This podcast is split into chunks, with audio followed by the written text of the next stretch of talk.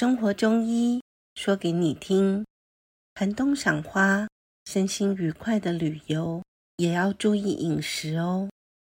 休闲旅游的风气越来越兴盛，许多人会在假日陪伴家中长辈，或者是退休人士，自身都会到郊区、郊山等景点走走，呼吸新鲜空气。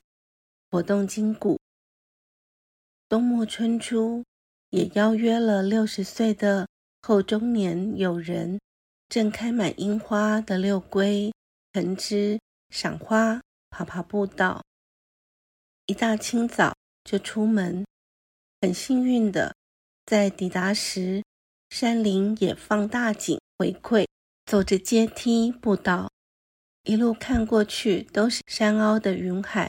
以及满山盛开的樱花，许多人拿出了手机相机，拍了不少美照，身心虽然愉快，轻快不少。在回程的路上，却发生了一件事情：同行的六十岁友人频尿的情况明显，短短一两个小时的车程，就跑了快十次厕所。今天我们就来聊一聊。冬季中老年人外出旅游时应该留意的几个小事项。在樱花公园赏樱之后，很自然的在停车场的部落假日市集吃点东西，消费一下，再上路。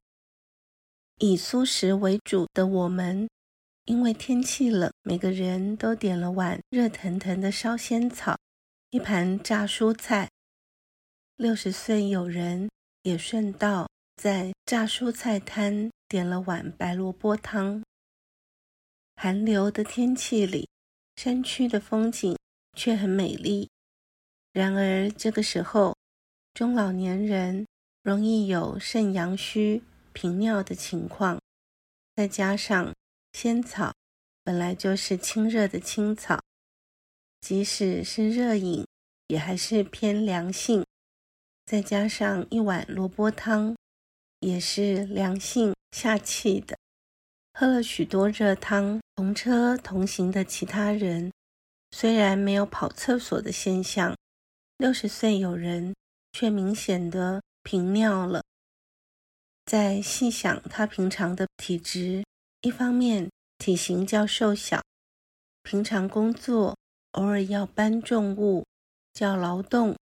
一方面，每天早上也学习现在流行的早晨两颗蛋的高蛋白饮食一段时间了，于是也叮咛他中老年后饮食要注意营养均衡，不适合再过度摄取蛋白质，避免反而造成肾脏的负担。回到高雄，也安排了温灸后腰部。命门的修补，负重物、搬重物、劳动都容易伤腰肾。体格瘦弱的人，则容易在冬天有肾阳不足的现象。另外，上了年纪或者体质虚弱者，长时间高蛋白饮食可能会增加肾脏的负担，导致。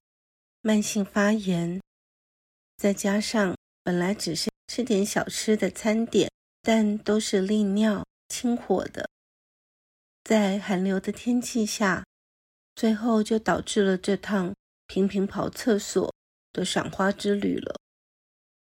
真实的小故事分享给大家，在中老年冬季旅游时，别忘了腰部的保暖，饮食。也要稍微注意一下寒、热、温、凉，才能够有趟身心愉快的旅程哦。